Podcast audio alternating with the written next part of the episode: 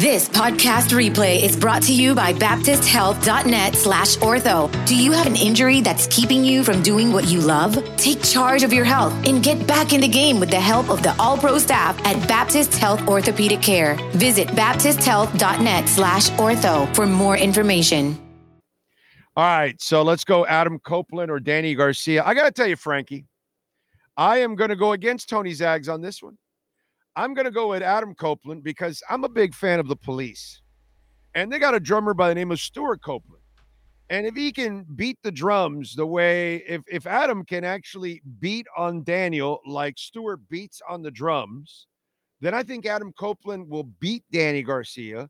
And Danny Garcia is going to lose because he's copying another man's name in, in the fighting realm. Okay. And you know, there there can only be one Danny Garcia. That's just the way I'm going to go. I'm going to roll that there's only one Danny Garcia, and this fake Danny Garcia is going to end up losing.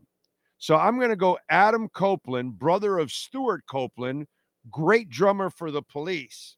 All right. And that's what's going to end up happening. I'm going to go Adam Copeland with the win over the copycat named Danny Garcia.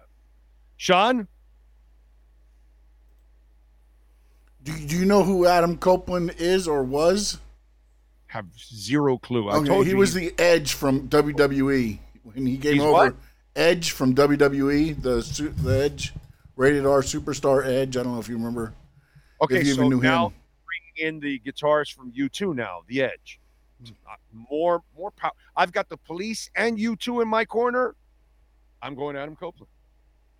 Hey, hey, I, I I think uh, you might lose on this one just because of outside interference to allow Danny Garcia to keep his little push going. But you have 50% right because it is the greatest booker in the world booking this, which is the great Tony Khan.